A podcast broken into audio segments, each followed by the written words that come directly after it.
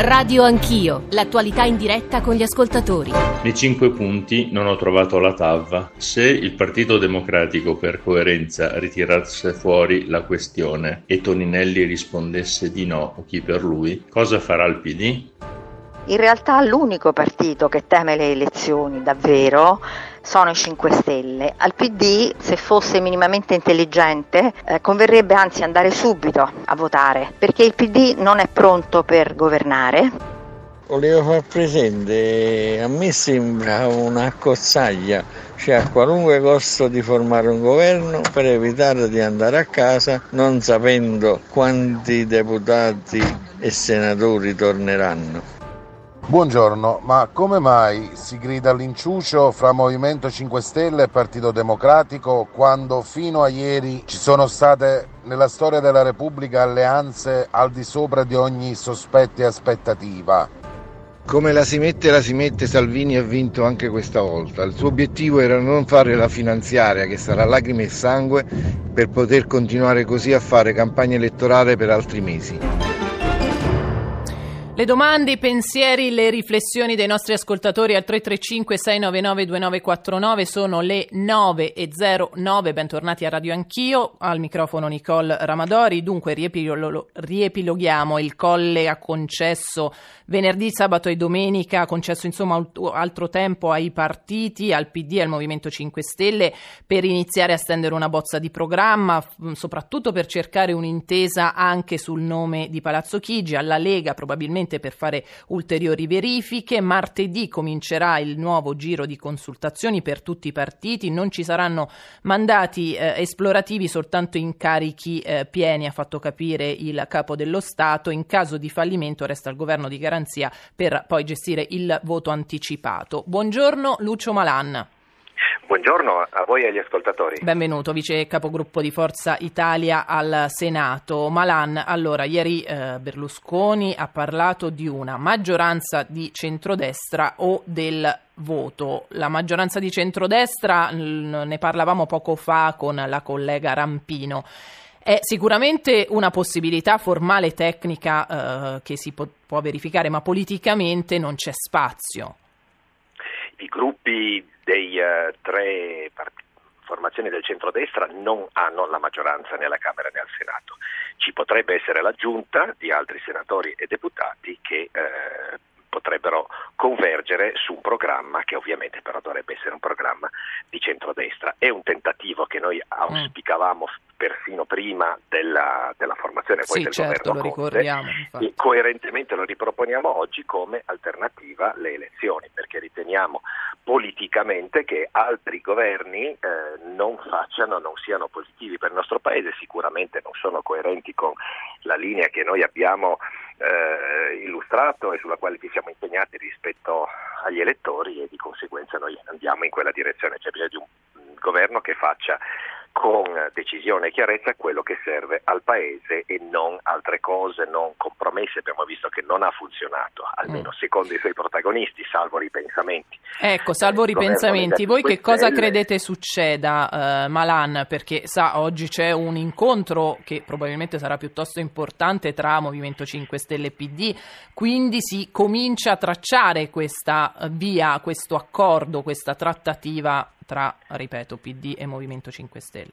Io, pur sperando per il bene dell'Italia che questo tentativo non riesca, penso, così guardando le cose, che riuscirà perché hanno notevoli interessi politici in comune e cioè quello di non andare alle elezioni adesso, quello di essere al governo quando si faranno una serie di nomine molto importanti negli enti di Stato e eh, durante il governo fino al 2022, ai quali ormai mancano solo, sono, sono solo tre anni, non sono eh. pochi ma sono tre anni, quando si deciderà il capo dello Stato, che cosa come si vede in questi giorni, carica estremamente importante non soltanto dal punto di vista morale ma anche dal punto di vista proprio gestione politica dei momenti difficili. Cioè lei dice il, un eventuale governo eh, eh, giallo-rosso potrebbe ricadere, questo è il rischio?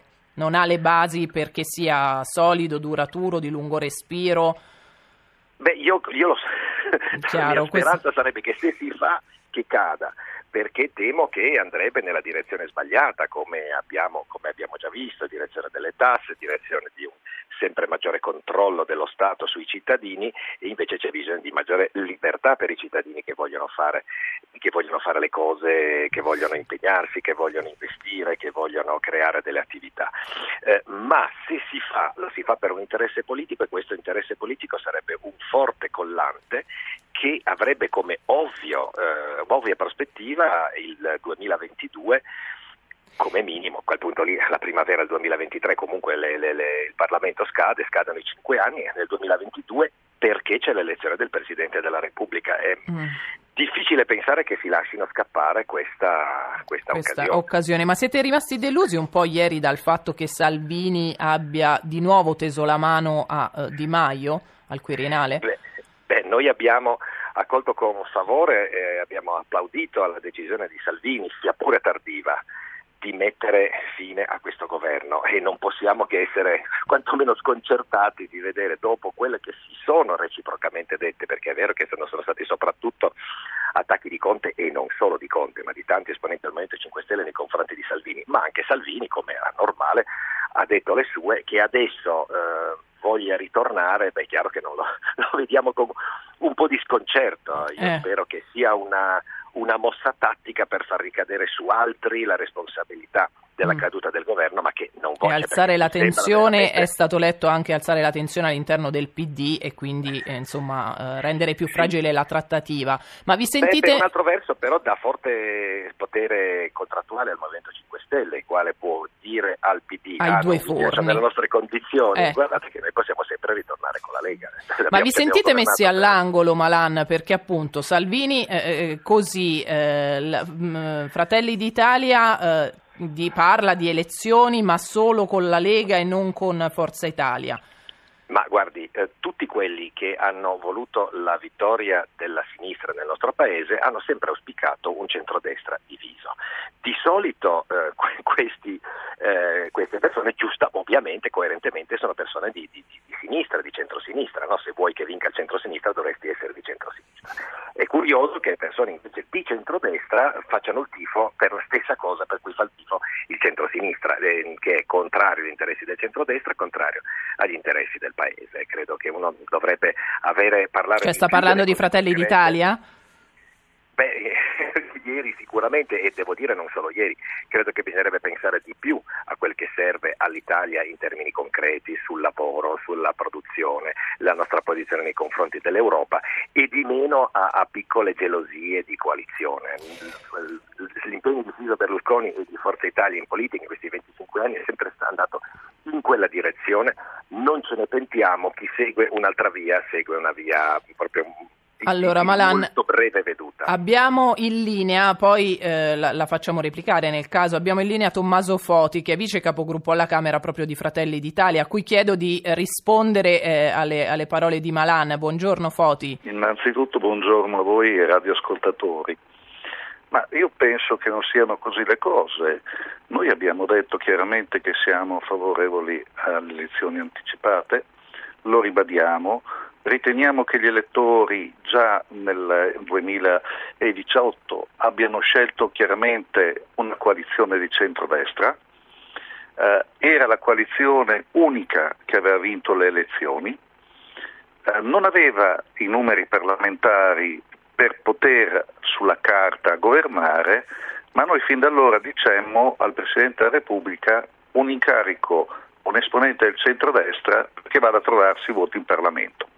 Quindi lezioni di unità di centrodestra non ne prendiamo. Cioè la, la coalizione questo... per voi da chi è composta? Lega, Fratelli d'Italia e c'è anche Forza Italia perché ieri sembrava di no. Guardi, le coalizioni non si compongono a tavolino come i fatti dimostrano in questi giorni ma con dei comportamenti che diano l'idea di una reale coesione. Noi abbiamo visto in questo anno una serie di atteggiamenti eh, di Forza Italia fortemente vocati ad essere attenti più alla politica del PD che alla politica del centrodestra. Se Forza Italia dice e ribadisce che anche a livello europeo non prenderà posizioni equivoche, con voti equivoci anche sui commissari europei, non vedo quale sia la, la, la, difficoltà. Del resto mi pare che le ultime 5-6 elezioni regionali siano state vinte e con una coalizione classica di centrodestra, pur essendo mutati i rapporti di forze all'interno del centrodestra. Allora, Malan vuole replicare velocemente?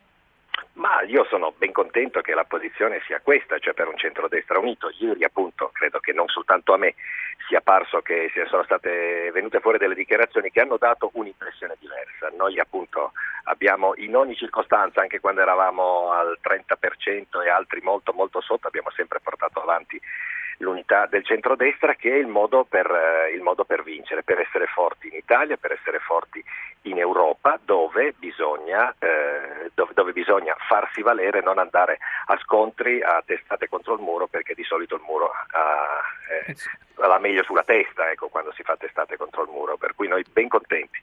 Allora, grazie a Lucio uh, Malan, uh, riprendo con Tommaso Foti, a cui chiedo una uh, previsione rispetto alle prossime ore. Eh, tornerete anche voi, giusto martedì da Mattarella?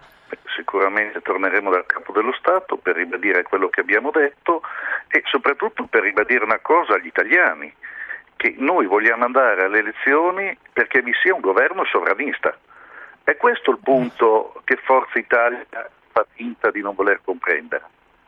Che il governo non può che essere un governo sovranista con un'impostazione sovranista e non suddita né di alcuni poteri in Italia né di alcuni poteri in Europa.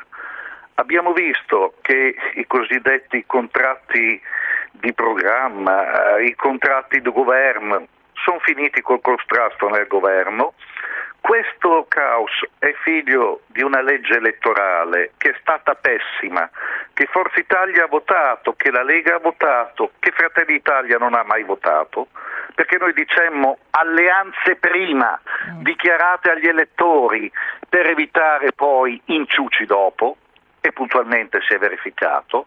Dal contratto di governo 5 Stelle Lega si è passati al contrasto nel governo permanente tra 5 Stelle Lega sul TAV, sull'acqua pubblica, sulla flat tax, sulle infrastrutture. Insomma, abbiamo visto che la conciliabilità degli inconciliabili non esiste. E Poi quindi voi appeso... ribadite questa necessità, il voto e l'esito naturale di questa uh, crisi. Grazie mille a Tommaso uh, Foti e di nuovo grazie a Lucio Malan, buon lavoro, chiaramente seguiremo anche le consultazioni martedì prossimo. Buongiorno ad Alessandro Rosina, professore ordinario di demografia e statistica sociale alla Cattolica di Milano. Professore, benvenuto. Grazie, buongiorno, buongiorno a lei e a tutti gli ascoltatori. Allora, eh, prendiamo le cose da un angolo diverso, diciamo mm. così, perché eh, chiaramente noi stiamo parlando della crisi politica, ma in questa certo. crisi politica sono, fuori, sono venute fuori delle questioni molto importanti, abbiamo cercato di analizzare la questione economica, ma anche la questione demografica, perché è stata, eh, insieme a quella della natalità e al rilancio demografico, appunto uno dei, dei temi indicati indicato da tutte le forze politiche come, come fondamentali, no? la, la, Lega, Salvini lo, lo, al, al, Senato, così come ieri Di Maio ha detto dobbiamo sostenere le nascite, è uno degli obiettivi di questi dieci punti del Movimento 5 Stelle, anche il PD eh, dice il Paese è in crisi demografica, bisogna fare qualcosa. Eh, allora, eh, anche perché questo ricade sulla crescita economica del Paese, giusto? E quindi è tutto un giro eh, esatto. collegato.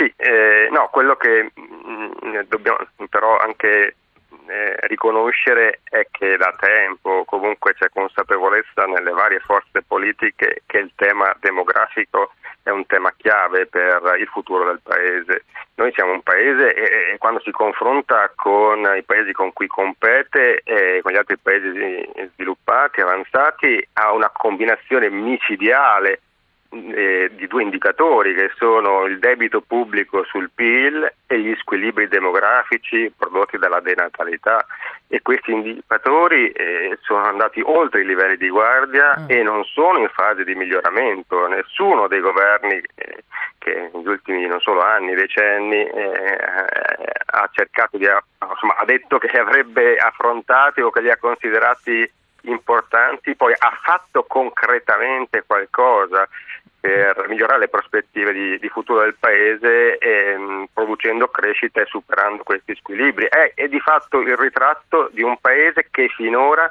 ha scaricato irresponsabilmente i costi della difesa del benessere presente sul futuro e sulle nuove generazioni. Mm. Questo ha indebolito il ruolo delle nuove generazioni come soggetti attivi nella produzione di benessere collettivo, di benessere futuro. Non solo sono di meno. Quindi questi proclami, cioè lei non crede a questi proclami, visto che eh, forse sì, ci sarà un nuovo governo, ancora eh, tutto, tutte le partite sono aperte, però in questi giorni appunto questa sembrava essere una priorità del Paese, non ci crede? No, e allora che l'agenda che politica ecco, vada in questa direzione. Quello che eh, mi preoccupa, a parte è la storia politica che ha sempre parlato di famiglia, ma poi le politiche familiari non le ha mai veramente realizzate. Ma poi c'è eh, una tendenza a, mm, a, ristringere l'ottica, lo sguardo al consenso politico alla prossima tornata elettorale e la scelta di avere un figlio e l'investimento verso le nuove generazioni è qualcosa che ripaga nel medio e lungo periodo e quindi è proprio incompatibile con l'impostazione che ha l'attuale politica italiana. E eh, forze politiche diverse che semplicemente si mettono d'accordo con un elenco di punti che eh, mirano solamente a rinsaldare il consenso del proprio elettorato o a segnare una contrapposizione rispetto a chi ha governato prima e rimettere tutto in discussione, non funziona, è esattamente l'opposto di quello che servirebbe. E quindi l'auspicio è che eh, magari il Partito Democratico e il Movimento 5 Stelle lasciano per un attimo da perdere questa eh, lista della spesa che rassicura il proprio elettorato e pensino a un'idea di paese condiviso che abbia appunto alla base un'alleanza sostanziale come si diceva prima, una sì. visione di paese e che punti, e secondo me ci sono le condizioni, per mettere al centro una crescita sostenibile e che miri poi assieme anche alla riduzione delle disuguaglianze e che abbia al centro il lavoro in ottica innovativa e inclusiva. Secondo me ci sono gli elementi per farlo, però ci vuole uno sforzo in più rispetto a quello che è stato fatto finora. Il suo e messaggio posso, è chiarissimo. Prego, finisca. E se posso aggiungere un suggerimento, una quasi provocazione, se si vuole veramente iniziare una fase nuova, se si vuole tenere conto dei limiti del governo che è entrato in crisi riconosciuti dal mm.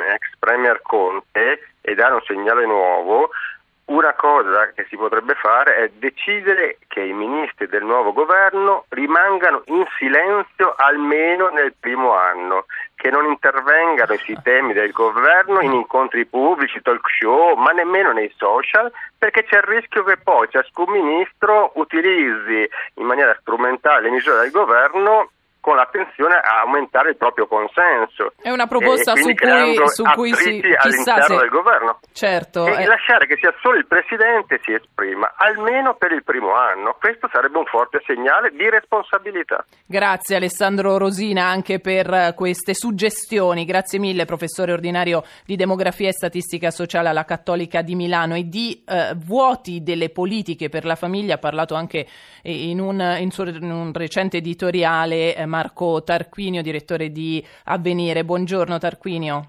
Buongiorno, ben trovati. Ben, ben, ben trovata, benvenuto direttore. Allora, eh, io abbiamo due minuti, quindi per chiudere questa trasmissione questa settimana, eh, quali sono gli scenari che secondo te sono più probabili ad oggi con gli elementi che abbiamo raccolto finora?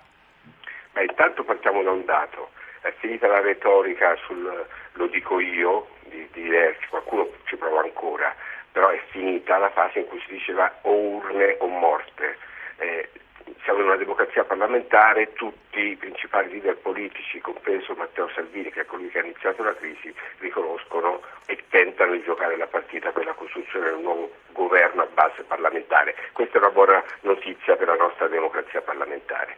Eh, spero che ci sia una buona notizia, mi ricollego anche a cose che sono state appena dette, con un governo che venga strutturato intorno alle attese e ai problemi reali della gente vera di questo Paese. Siamo stati troppo tempo, io non, non limito gli ultimi 14 mesi, ma in parte anche alla stagione precedente, dentro una nuvola di parole che disegnavano priorità che non sono quelle della vita degli italiani e questo ha creato parte importante del distacco tra gli eletti e gli elettori.